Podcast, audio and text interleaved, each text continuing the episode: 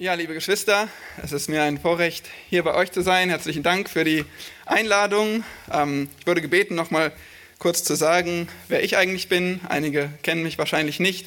Mein Name ist Thomas. Ich komme aus der Gnadengemeinde Berlin. Ich bringe euch auch herzlich Grüße mit von den Geschwistern dort. Wir sind eine Gemeinde in Prenzlauer Berg-Pankow und versuchen einfach dort die gute Botschaft zu verbreiten. Vor eineinhalb Jahren wurden wir ausgesandt aus der Bibelgemeinde und dürfen seitdem dort den Dienst tun. Ja, ich bin verheiratet mit Katrin und habe vier kleinere Kinder und ähm, ja, meine Familie ist leider nicht dabei, weil wir eben in dreieinhalb Stunden dann auch noch Gottesdienst feiern und das war dann etwas viel, aber sie grüßen euch auch herzlich. Und ja, wir sind einfach so dankbar, dass wir euch kennen dürfen, um euch wissen dürfen hier in Hellersdorf schon seit Jahrzehnten ein so treuer und weitreichender Dienst, äh, durch den auch wir immer wieder gesegnet werden und einfach euer Zeugnis erleben dürfen. Äh, vielen Dank. Ich durfte auch Teilnehmer der Hirtenkonferenz sein und so äh, hautnah miterleben, wie ihr ähm, hier alles bereitstellt und auch uns gedient habt. Und ja, herzlichen Dank einfach für euer euren Einsatz, euer Vorbild als Gemeinde. Ja, und so geht es heute tatsächlich, wie wir schon äh, vorbereitet äh, gehört haben, auch um Hirten, aber nicht um die Perspektive der Hirten, äh, was ist eigentlich ihr Dienst, sondern mehr um euch als Gemeinde. Was ist eigentlich euer Verständnis von euren Hirten? Was ist eigentlich eure Beziehung zu euren Hirten? Und so sehen wir das im Kolosserbrief, das Thema also die Anliegen eines hingegebenen Hirten. Ja, zunächst möchte ich euch mal fragen, ob ihr gerne lest, ob ihr gerne Biografien lest, ob ihr gerne Geschichten lest von Männern und Frauen Gottes.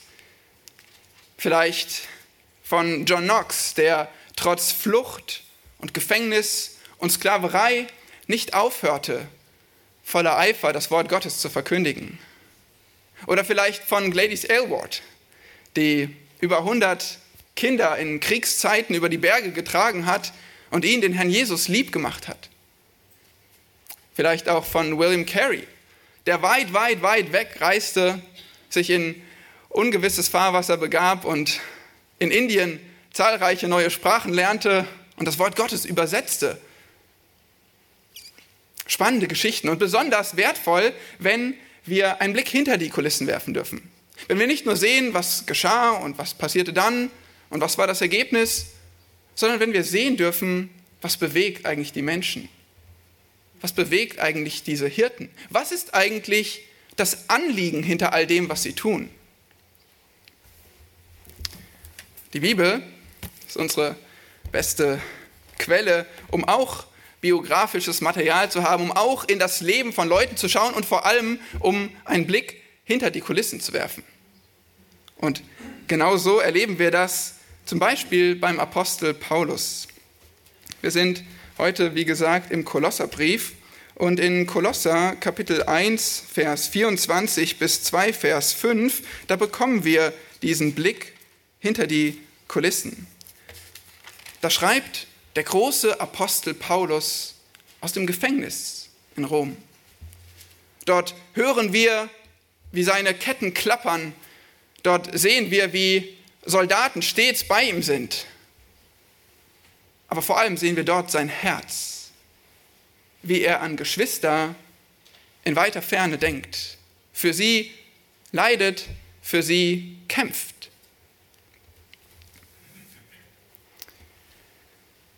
Also dieser Kolosserbrief, kurz um euch äh, einen Zusammenhang zu geben, dass wir mit dem Predigtext richtig drauf aufbauen können. Kolosserbrief, circa 61 nach Christus geschrieben, wie gesagt, von Paulus in Rom.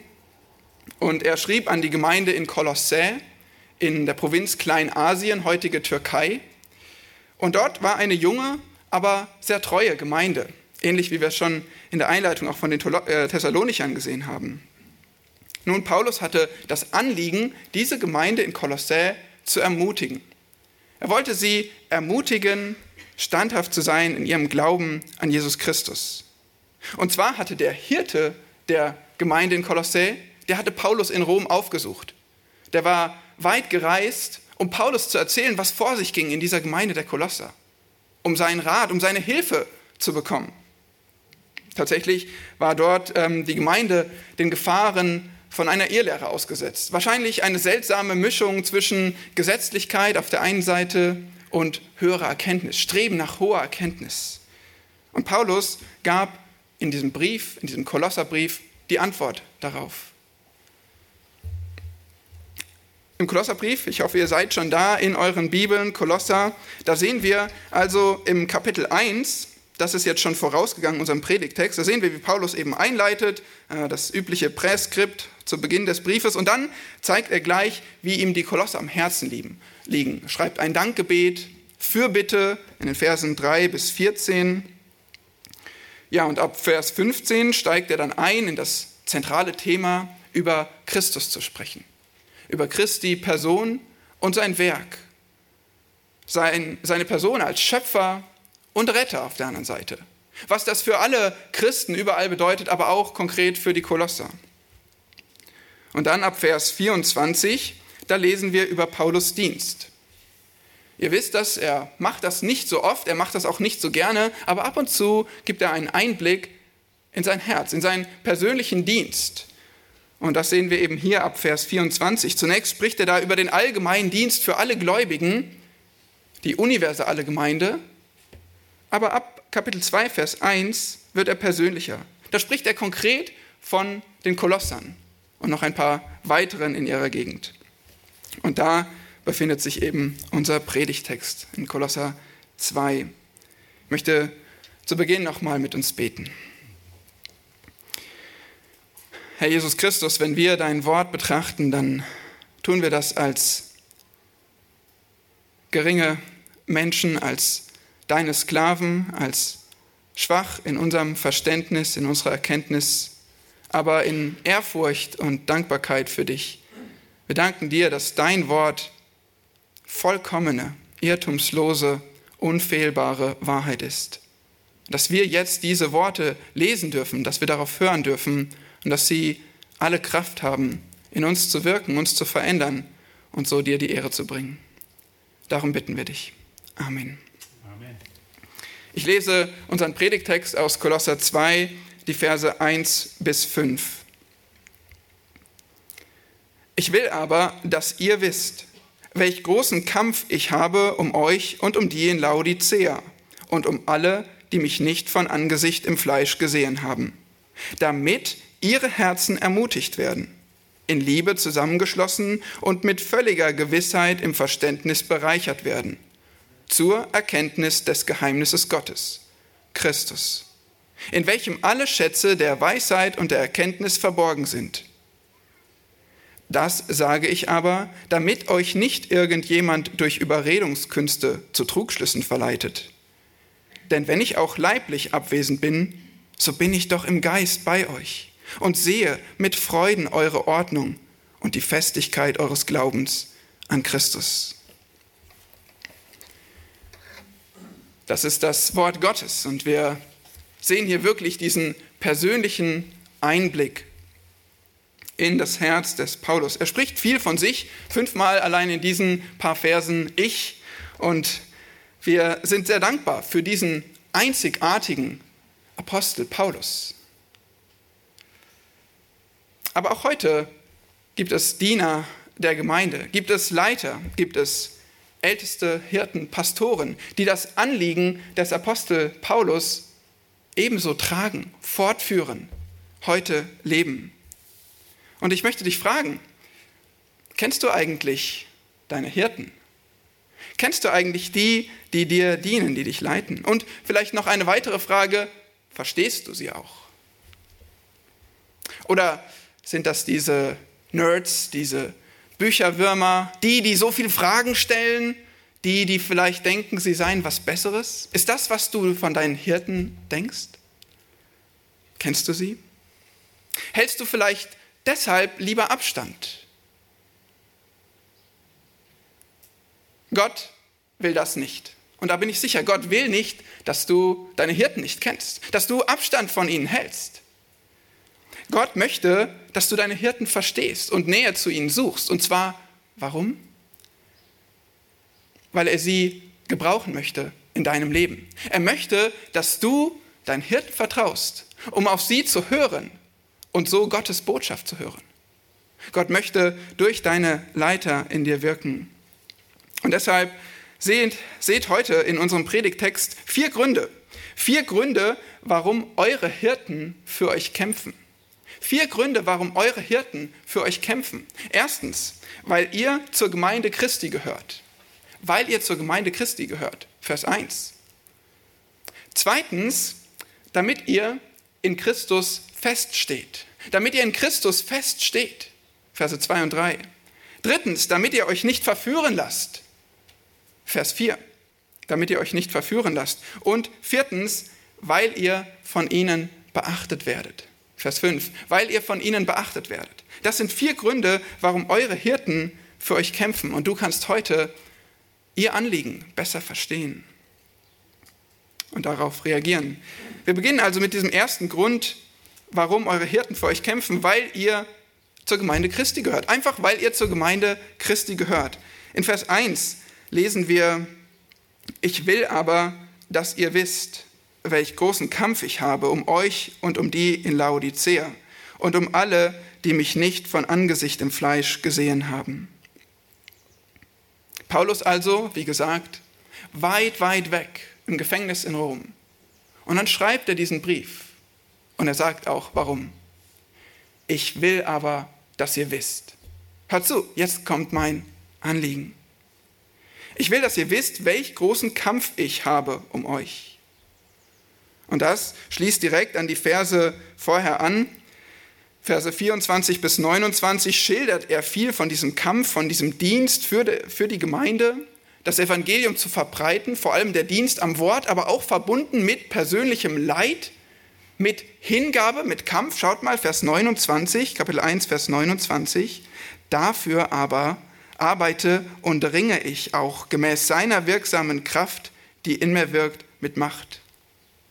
Größter Einsatz, größte Anspannung, größte Hingabe. Arbeiten und ringen. Und hier eben kämpfen. Vers 1. Nun, was war das für ein Kampf? Ein Kampf, um die Stadtmauern Kolossäs zu verteidigen gegen feindliche Armeen. Nein, es war ein Kampf um Seelen. Es war ein Kampf um die Herzen der Geschwister. Gläubige, und ihr wisst das, sind Ziel von vielfachen Angriffen Satans. Er möchte uns wegziehen von Christus und seiner Wahrheit, sei es durch Leid, sei es durch Verfolgung oder sei es durch Weltlichkeit oder was auch immer. Oder eben falsche Lehre. Und darum ging es vor allem bei den Kolossern. Falsche Lehre war die Herausforderung für die Kolosser zu diesem Zeitpunkt. Und das sehen wir, wenn ihr weiter lest, weiter studiert in Kapitel 2, dann seht ihr viel davon, worum es eigentlich ging, wie die Kolosser verführt werden sollten. Nun, wie kämpft man gegen Irrlehrer? Mit Schild und Schwert? Nein, mit Feder und Tinte einen Brief zu schreiben. Das tat Paulus hier. So kämpfte er gegen die Irrlehrer. Er hielt den falschen Behauptungen einfach die Wahrheit entgegen. Aber ich denke, wenn Paulus hier von Kämpfen spricht, dann meint er vor allem etwas anderes. Dieser Brief, den schrieb er einmalig. Das war eine Hilfe, sehr wichtig, heute für uns im Wort Gottes bewahrt. Aber Paulus hatte sogar einen täglichen Kampf für die Kolosser. Das Verb hier steht in Gegenwartsform. Er hat kontinuierlich einen großen Kampf um sie. Das war nicht einmalig ein Brief schreiben. Das war nicht einmalig eine wunderbare Predigt halten. Das war täglich. Wie kämpfte Paulus täglich für sie? Schaut mal in Kapitel 1, Vers 9. 1, Vers 9. Deshalb hören wir auch seit dem Tag, da wir es vernommen haben, nicht auf, für euch zu beten und zu bitten. Gebet. Vers 3. Wir danken dem Gott und Vater unseres Herrn Jesus Christus, indem wir alle Zeit für euch beten. Der Hirte Epaphras, der Hirte der Kolosse, der zu Paulus gekommen war, Was lesen wir von ihm für ein Zeugnis? Kapitel 4, Vers 12. Kapitel 4, Vers 12. Es grüßt euch Epaphras, der einer der euren ist, ein Sklave des Christus, der alle Zeit in den Gebeten für euch kämpft. Vielleicht haben wir manchmal eine falsche Vorstellung von unseren Waffen, von unserer Kampfführung. Paulus zeigt hier, es war ein Kampf im Gebet. Ja, und eure Hirten kämpfen für euch im Gebet. Wusstet ihr das? Sie kämpfen für euch in Gebeten. Warum? Weil unsere Gesellschaft so gottlos ist, weil unser Fleisch so schwach ist, weil die falschen Lehren so bedrohlich sind, weil der Teufel gegen die Kinder Gottes vorgeht. Und weil unsere Kraft nicht in unseren Muskeln liegt oder in unseren tollen Worten, sondern in Gottes Kraft. Und deshalb müssen wir beten. Deshalb besteht unser Kampf in Gebeten. Um so zu beten, um so zu kämpfen, müssen wir an die Kraft des Gebets glauben. Sonst tun wir es nicht. Und auch da kannst du dich fragen, an was du eigentlich glaubst. Da kannst du dich fragen, wie du eigentlich betest und was das über deinen Glauben aussagt. Wie betest du eigentlich und was sagt das über deinen Glauben aus? Glaubst du, du kannst kämpfen durchs Gebet?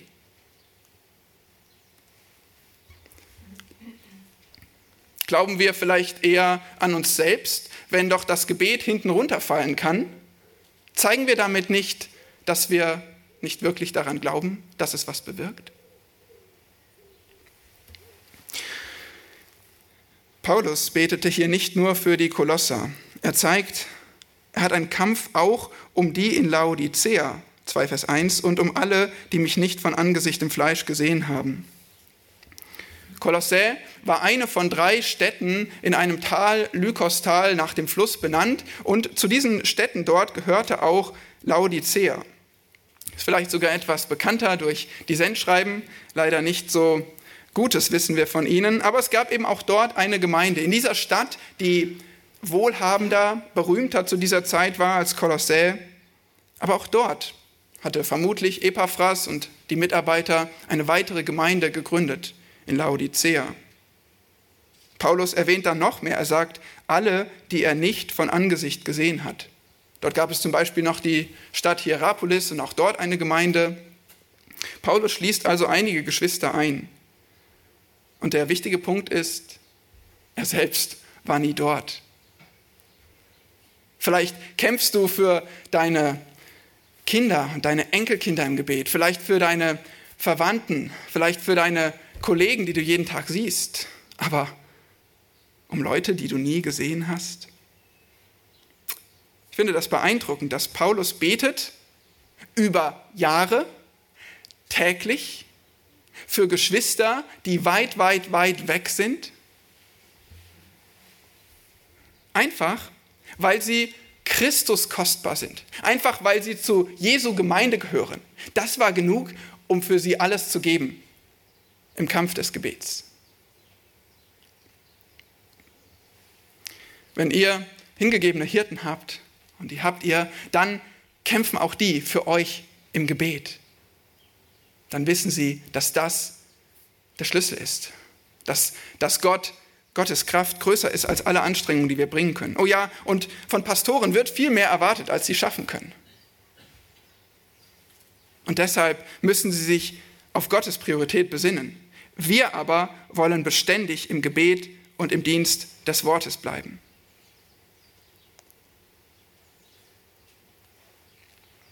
Warum kämpfen eure Hirten also für euch? Einfach, weil ihr zur Gemeinde Christi gehört.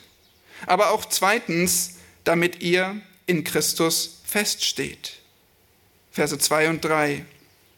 Damit ihr in Christus feststeht. Vers 2 beginnt mit dem Wort damit. Aha, ein Grund. Deshalb kämpft Paulus. Wir sehen hier also seine Absicht. Genau genommen sind es drei Absichten, die uns hier in Vers 2 gezeigt werden, nämlich erstens im Inneren gestärkt, zweitens in Liebe vereinigt und drittens in Gewissheit bereichert. Die schauen wir uns kurz an hier in Vers 2. Also erstens, was, was war dieses Anliegen, dass sie im Inneren gestärkt werden? In der Schlachter steht, damit ihre Herzen ermutigt werden. Und ihr wisst, das Herzen, damit ist nicht das Organ gemeint, sondern die ganze Person, der ganze innere Mensch, das ganze Wesen, die ganze Seele.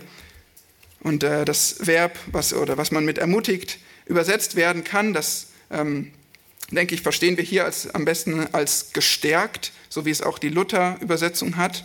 Also gestärkt werden am inneren Menschen. Es geht nämlich hier um Stärkung der Gläubigen im Angesicht aller Bedrohungen, auch von außen durch die Irrlehren. Und allein schon in einer gottlosen Welt, da brauchen die Geschwister Stärkung im inneren Menschen.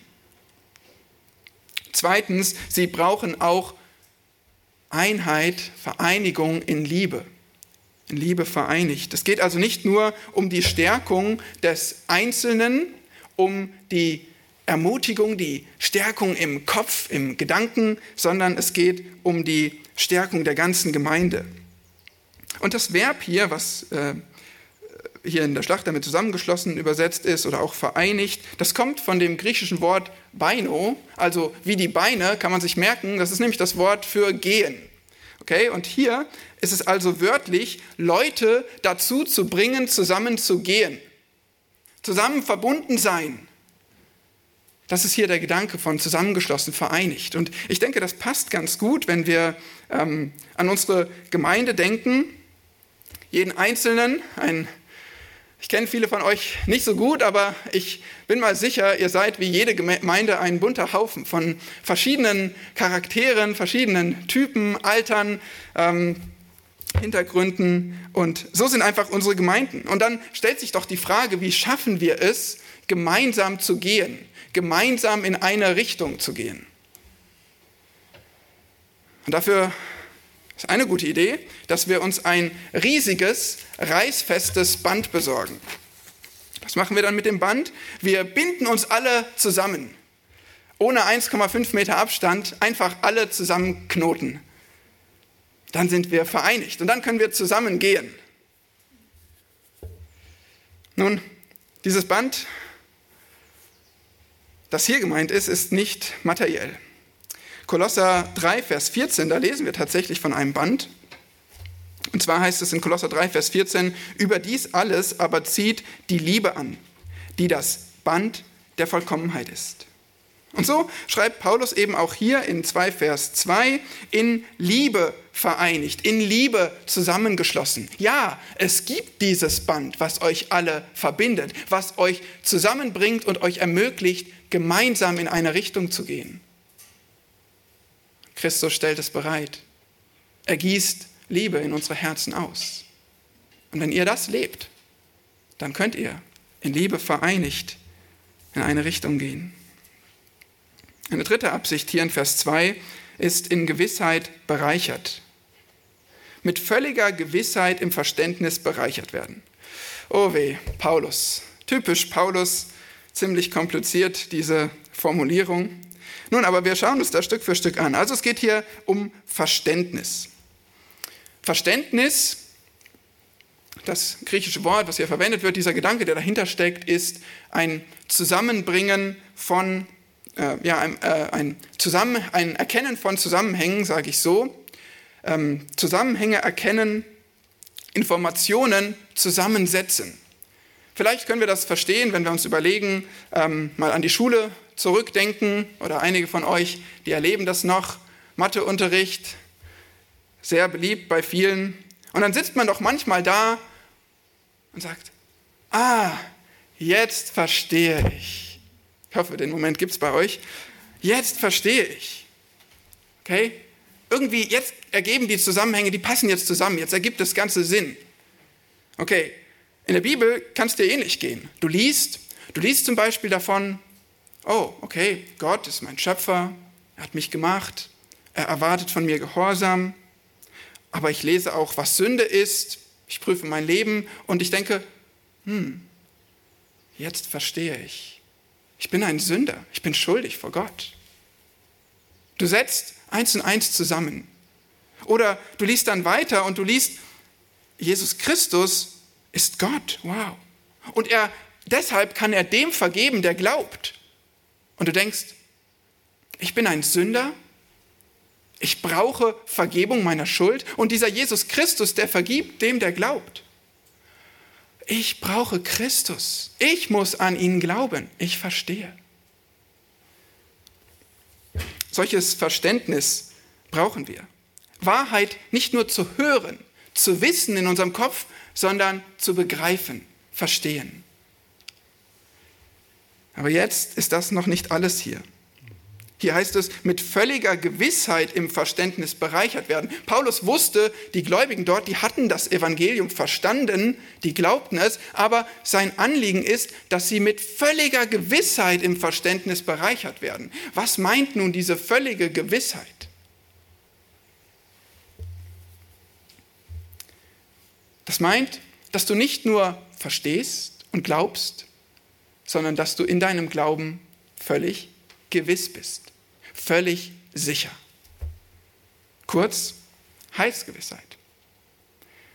Ich bin mir sicher, dass du entweder jetzt gerade mit Heilsgewissheit kämpfst oder irgendwann in deinem Leben als Christ mit Heilsgewissheit gekämpft hast. So geht es uns, dass wir darum ringen und versuchen zu verstehen, habe ich das denn jetzt nur intellektuell nachvollzogen, habe ich nur gehört, was mir gesagt wurde, oder glaube ich es und lebe danach? Wir brauchen Gewissheit, gerade in einer Situation, wie sie die Kolosse erlebten. Heilsgewissheit kommt nicht nur durch Begreifen, sondern durch Leben im Glauben. Sie kommt dadurch, dass wir tun, was wir bekennen, dass wir unser Leben danach ausrichten. Dann merken wir, wow, die Wahrheit, die erkenne ich nicht nur, sondern die verändert mich. Und auf der anderen Seite bedeutet das aber auch, wenn du mit Heilsgewissheit ringst, dann vermutlich nicht, weil du dieses hochkomplizierte, nur für die Intellektuellen gedachte Evangelium nicht verstehst, sondern weil du es nicht lebst. Wenn du mit Heilsgewissheit ringst, dann vermutlich nicht, weil du das Evangelium nicht verstehst, sondern weil du es nicht lebst. Und Paulus möchte, dass wir die Wahrheit kennen und sie auch anwenden und so völlige Gewissheit unseres Verständnisses erleben als Christen. Darum also kämpft Paulus und darum kämpfen eure Hirten, dass ihr im Inneren gestärkt, in Liebe vereinigt und in Gewissheit bereichert werden. Und das ist noch nicht mal alles. Es gibt noch eine Absicht hier in Vers, Ende von Vers 2 und Vers 3, die das alles mit einschließt. Man könnte sagen, es ist nicht nur das Hauptanliegen unseres Abschnitts hier, sondern das Hauptanliegen des ganzen Kolosserbriefes. Hier heißt es Ende von Vers 2, zur Erkenntnis des Geheimnisses Gottes Christus. In der Schlachter steht hier auch noch des Vaters. Das ist vermutlich eine schlechtere Textvariante und nicht ähm, im Urtext enthalten. Deswegen ähm, gehen wir da jetzt nicht drauf ein, obwohl es natürlich auch die Wahrheit ist. Christus ist ähm, Gott, der Vater, Christus, der Sohn. Nun, aber hier geht es um Christus, und zwar Christus als Geheimnis Gottes. Es geht noch mehr um Erkenntnis Christi. Erkenntnis ist das ein weiteres schwieriges Wort, aber ein Wort, was oft in Kolosser verwendet wird, was wichtig ist für unser Verständnis, ein tiefes, ein volles Kennen, Erkennen. Und Paulus sagt, allein in Christus gibt es Erkenntnis. Die Irrlehrer müsst ihr nämlich wissen, die behaupteten, es gibt eine höhere Erkenntnis, die wir außerhalb von Christus erreichen können. Danach muss man streben, vielleicht durch mystische Erfahrungen, aber Paulus sagt, Erkenntnis gibt es in Christus. Dann bezeichnet er Christus sogar als das Geheimnis Gottes. In Kapitel 1, Vers 26 und 27, da lesen wir, dass Paulus diesen Gedanken des Geheimnisses einführt. Schon viel davon spricht. Ein Geheimnis, griechisch Mysterion und das deutsche Mysterium, das hängt damit eng zusammen, können wir uns gut merken. Also dieses Geheimnis ist etwas, was man einst nicht kannte, was einst verborgen war, aber dann offenbar gemacht wurde. Und Christus ist so ein Geheimnis Gottes. Einst nicht bekannt und verstanden und dann offenbar gemacht. Christus ist Gott im Fleisch. Christus ist Gott hier runtergekommen zu uns. Christus ist das ein, ein für alle Mal vollkommene Opfer. Christus ist der, der Gott offenbar macht, den unsichtbaren Gott uns offenbar macht. So ist Christus das Geheimnis Gottes. Und dieser muss verstanden werden, denn in ihm sind alle Schätze der Weisheit und der Erkenntnis. Vers 3. In ihm sind alle Schätze der Weisheit und der Erkenntnis verborgen. Nun, Erkenntnis haben wir jetzt schon gesehen. Weisheit wiederum ist die Anwendung des Wissens, also erst erkennen, verstehen, wissen überhaupt und dann die Weisheit ist die Anwendung des Wissens. Also kurz gesagt, in Christus ist alles Verstehen, Erkennen, Begreifen der Wahrheit und die Anwendung. Danach zu leben, die Wahrheit zu verstehen. Alles hängt mit Christus zusammen. Und ich denke, wenn ihr Christus liebt und sein Wort liebt, dann habt ihr das schon erlebt dann gibt es diese Momente, wo wir mit Fragen ringen, mit Problemen ringen und wo wir zum Wort Gottes kommen, es aufschlagen und sagen, ha, hier steht's doch. Das ist doch die Antwort auf alle meine Sorgen und den, den Sport, den ich ertragen habe. Das ist doch die Antwort auf meine Fragen zur Ehe und unseren Streitigkeiten und Kämpfen. Das ist doch die Antwort, wie soll ich meine Kinder erziehen. Das zeigt mir doch, wie soll ich mit Geld umgehen und über Gesundheit denken. Wir finden Schätze von Erkenntnis und Weisheit in Christus und in seinem Wort. Nur, nicht jeder findet sie. Sie sind nämlich verborgen in Christus. Ihr Kinder, habt ihr schon mal eine Schatzsuche gemacht? Ihr Erwachsenen sicherlich auch schon mal. Schatzsuchen sind was Tolles, oder? Spannend, Aufregung. Was wird das für ein Schatz sein? Werde ich ihn überhaupt finden? Und ganz toll ist es, wenn wir ihn dann wirklich finden diese große alte Truhe, nachdem wir uns mit der Schatzkarte vorangearbeitet haben, eine Truhe voll Gold. In der Hinsicht sind wir alle wie Kinder. Wir wollen gerne Schätze finden, oder? Wir wollen gerne Schätze finden wie Geld, wie Glück, wie Gesundheit oder Zufriedenheit oder aber den Partner fürs Leben unseren Schatz. Aber leider scheitern viele Menschen dabei, den Schatz zu finden. Viele Menschen verzweifeln auf der Schatzsuche ihres Lebens, weil sie, nun, weil sie die falsche Schatzkarte haben. Oder weil sie die Schatzkarte nicht lesen, die sie haben. Und du weißt, worauf ich hinaus will. Du hast eine Schatzkarte. Du hast die Schatzkarte in der Schrift. Die Schrift leitet dich den Weg zum größten Schatz, zum Schatz, den du für dein Leben brauchst, zu Jesus Christus. Dem Schatz, der nicht irgendwann doch wieder enttäuscht und leer zurücklässt, sondern dem Schatz, der völlige Erfüllung für dein Leben geben kann. Christus, in dem alle Erkenntnis und alle Weisheit ist. Und so möchte ich dich fragen an dieser Stelle, ob du Christus gefunden hast, ob du diese Schatzkarte richtig gelesen hast oder falsch rumhältst oder überhaupt nicht reinschaust.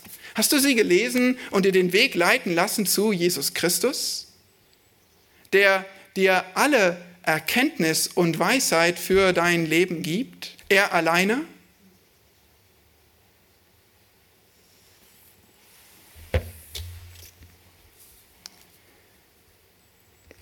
Warum kämpfen also eure Hirten für euch?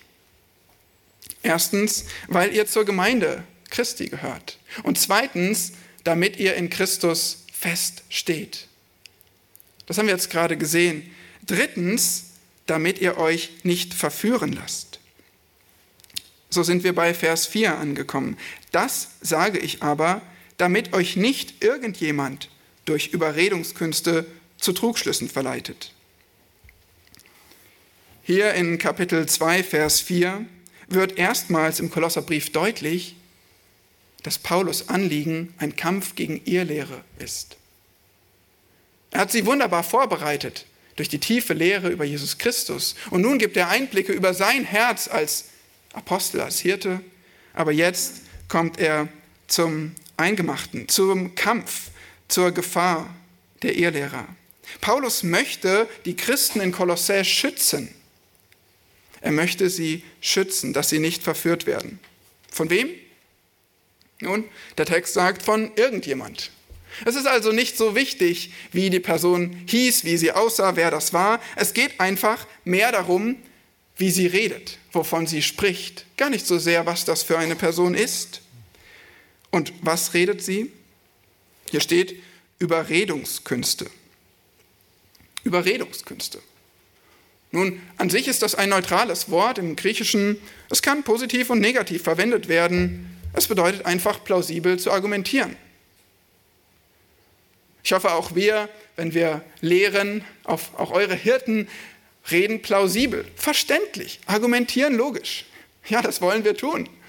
Das ist nichts Falsches. Aber der Kontext zeigt hier, es ist hier negativ gemeint. Hier geht es um Überredungskünste, die eingesetzt werden, um was zu tun? Zu Trugschlüssen zu verleiten.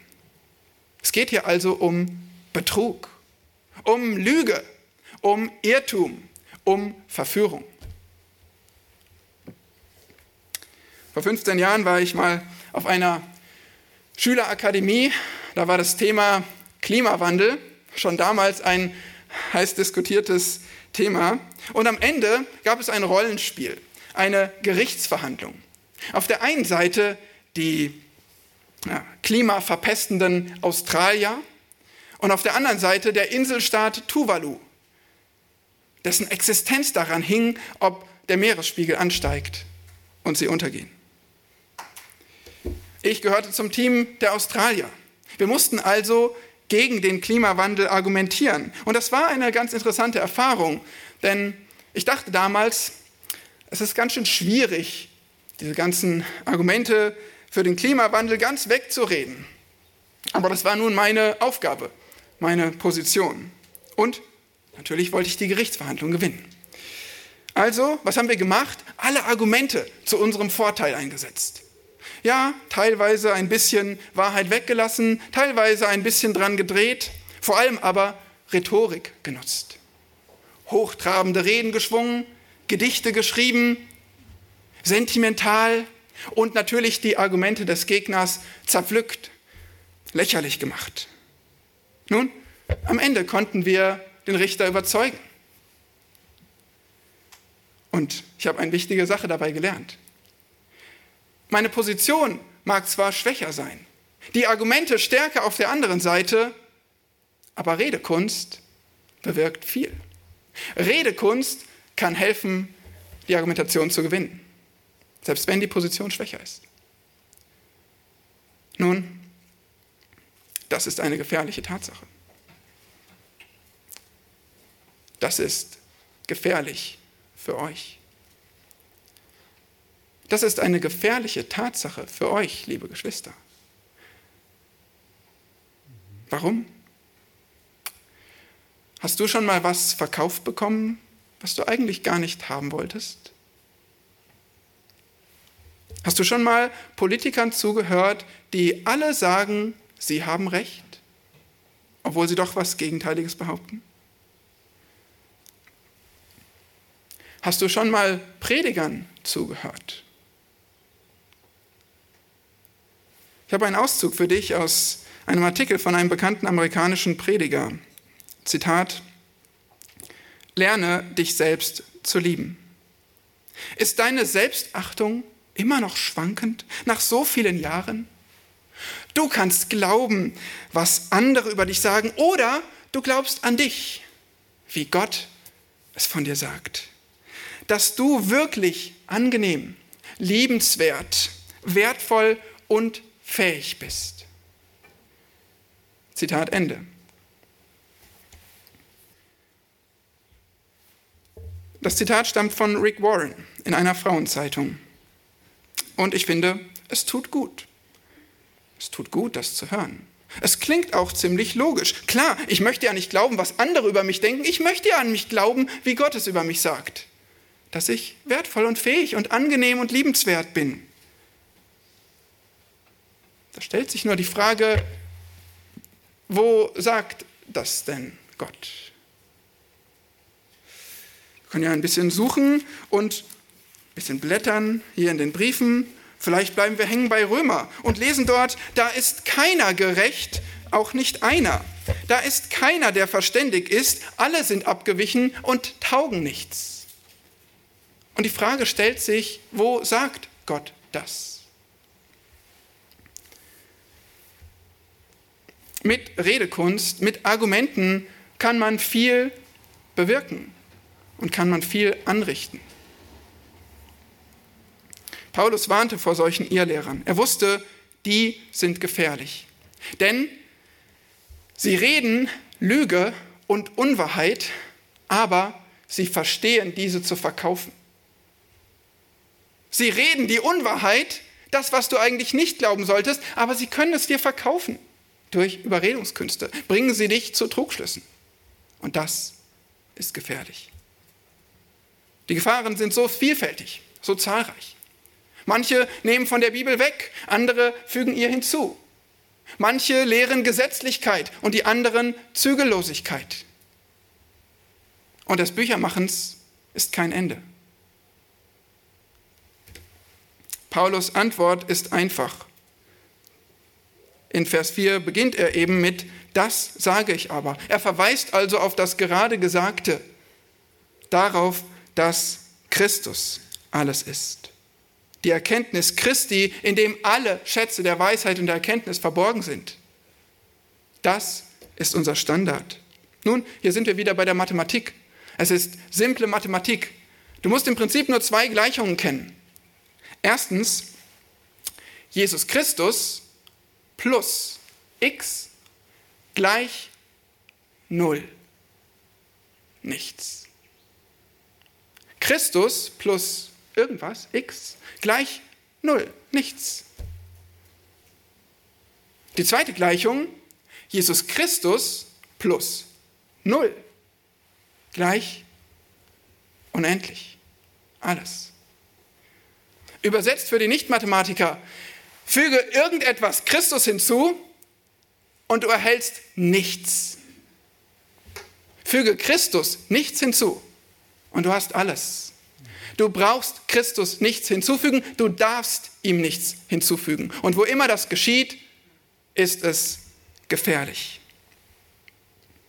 Nun, es ist gefährlich. Verführung kann so subtil sein. Verführung kann sogar unbewusst geschehen. Deshalb werden wir ja herausgefordert, prüft alles. Bitte achtet darauf, dass euch nicht die klugen Worte überzeugen, sondern das Wort. Achtet nicht darauf, dass euch die Worte überzeugen, sondern das Wort. Und Verführung geschieht umso leichter, wenn da viel Show mit dabei ist, wenn Video, das Video toll gemacht ist, wenn die Rhetorik, die Redekunst überzeugend ist. Dann ist Verführung umso leichter. Und wenn ihr nicht hinter die Kulissen sehen könnt. Wenn ihr nicht den Charakter des YouTube-Predigers kennt oder des Autors. Wenn ihr einfach nur von der Redekunst verführt werden könnt. Wenn ihr nur das vor Augen seht und nicht dahinter blicken könnt. weißt du was? Deshalb hat Gott dir in der Gemeinde Hirten gegeben. Deshalb hat Gott dir Hirten gegeben, die du kennen kannst, die du fragen kannst, die du prüfen kannst, die du begleiten kannst. Und noch besser, diese Hirten, die kennen auch dich. Die wissen besser als jeder noch so begabte Prediger im Internet, wer du bist, wie es dir gerade geht womit du kämpfst Das können deine Hirten wissen. Aber nicht der neueste Autor, der beste Prediger. Was heißt das für dich? Deshalb solltest du trotz all ihrer Schwächen auf sie hören und sie und Gott sie in deinem Leben gebrauchen lassen. Ja, höre auf deine Hirten und lass Gott sie in deinem Leben gebrauchen, wie er es mit niemand anderem da draußen kann. Warum kämpfen eure Hirten für euch? Weil ihr, erst, weil ihr erstens zur Gemeinde gehört, zweitens, damit ihr in Christus feststeht, drittens, damit ihr euch nicht verführen lasst und viertens und letztens, weil ihr von euren Hirten beachtet werdet. Vers 5. Denn wenn ich auch leiblich abwesend bin, so bin ich doch im Geist bei euch und sehe mit Freuden eure Ordnung und die Festigkeit eures Glaubens an Christus. Mit denn gibt Paulus hier also einen letzten Grund, warum er für die Kolosser kämpft. Er kommt zurück auf den Beginn des Abschnitts, wo er ja schon von seiner Beziehung zu ihnen auch aus der Ferne gesprochen hat. Obwohl er weit weg von ihnen war, war er doch eng mit ihnen verbunden. Und er zeigt das hier, indem er sagt, obwohl ich leiblich abwesend bin, also mit meinem Körper nicht bei euch bin, bin ich doch im Geist bei euch. Nun, natürlich waren die Geschwister mit Paulus durch den Heiligen Geist verbunden, aber dieser Gegensatz von Körper und Geist, der zeigt uns, dass es hier um den menschlichen Geist geht. Einfach um den Gegensatz, ich bin zwar körperlich nicht bei euch, aber doch im Herzen, in Gedanken. Da bin ich bei euch. Und wir haben das gesehen in seinen Gebeten, wie er bei ihnen war. Was für Gedanken hatte Paulus über sie? Ich sehe mit Freuden oder mich freuend sehe. Das waren seine Gedanken. Er hatte in Kapitel 1, Vers 8 sehen wir einen Hinweis darauf, dass er einen guten äh, Bericht von Epaphras über die Kolosser bekommen hat. Und nun sagt er, darüber freue ich mich. Deshalb juble ich, weil ich bei euch sehe Ordnung und Festigkeit. Ordnung und Festigkeit des Glaubens sind beides im Griechischen Begriffe, die häufig auch im militärischen Kontext verwendet wurden. Das heißt, ähm, ähm, dass Ordnung, also Ordnung oder auch Anordnung, ist dieser Gedanke an eine geordnete Aufstellung einer Armee. Nicht jeder steht da und dort, sondern sie haben Ordnung. Und genauso können wir uns das in der Gemeinde vorstellen. Vielleicht machen wir es andersrum. Stellt euch eine chaotische Gemeinde vor. Eine Gemeinde, in der es alles drunter und drüber geht. Eine Gemeinde ohne klare Leitung. Eine Gemeinde ohne bewusste Jüngerschaft. Eine Gemeinde ohne geübten Umgang mit schlechten Einflüssen von draußen. Das ist keine Ordnung. Und so eine Gemeinde ist ein gefundenes Fressen für Irrlehrer. Die könnten einfach reinkommen und sie beeinflussen. Aber bei den Kolossern war das nicht so. Sie hatten eine gute Struktur und hatten Einheit als Gemeinde, Ordnung. Und zweitens Festigkeit oder auch Standhaftigkeit im Glauben. Der Gedanke an eine stabile Front dieser geordneten Schlachtreihe, alle nebeneinander aufgestellt und eine stabile Front. Wenn jetzt Angriffe kommen, wir sind bereit. Da sind nicht irgendwo Lücken drin von ein paar Soldaten, die keine Lust mehr hatten und davongelaufen sind. Wir können davon ausgehen, dass auch die Kolosser eine solche Stabilität hatte, eine stabile Front, keine verirrten Schafe, eine Gemeinde, die fest zusammenstand in ihrem Glauben an Christus. Sie kannten ihn und sie vertrauten auf Jesus Christus. Und so geht nun Paulus, der selbst an einen Soldaten gekettet war im Gefängnis, geht nun wie ein General vor dieser geordneten Schlachtreihe und ihrer stabilen Front einher und sagt ihnen, ich freue mich, dass ihr so dasteht, in Ordnung und Festigkeit, dass ihr gewappnet seid durch Gottes Gnade für die Angriffe, die kommen und schon da sind. Aber er schwört sie auch ein. Er sagt, genau das müsst ihr festhalten. Diese Ordnung, diese Standhaftigkeit in Christus. Weil sonst seid ihr ein gefundenes Fressen für Irrlehrer. Das war ein Blick hinter die Kulissen. Ein Blick hinter die Kulissen des Apostels Paulus. Und zugleich auch ein Blick hinter eure Kulissen, hinter die Kulissen eurer Hirten, hinter das Anliegen eurer Hirten. Wir haben vier Gründe gesehen, warum eure Hirten für euch kämpfen. Weil ihr zur Gemeinde Christi gehört, weil ihr kostbar seid in Gottes Augen. Zweitens, damit ihr in Christus feststeht, im Inneren gestärkt, vereinigt in Liebe, in Gewissheit bereichert und alle vereinigt in dieser einen Tatsache, Christus ist uns genug.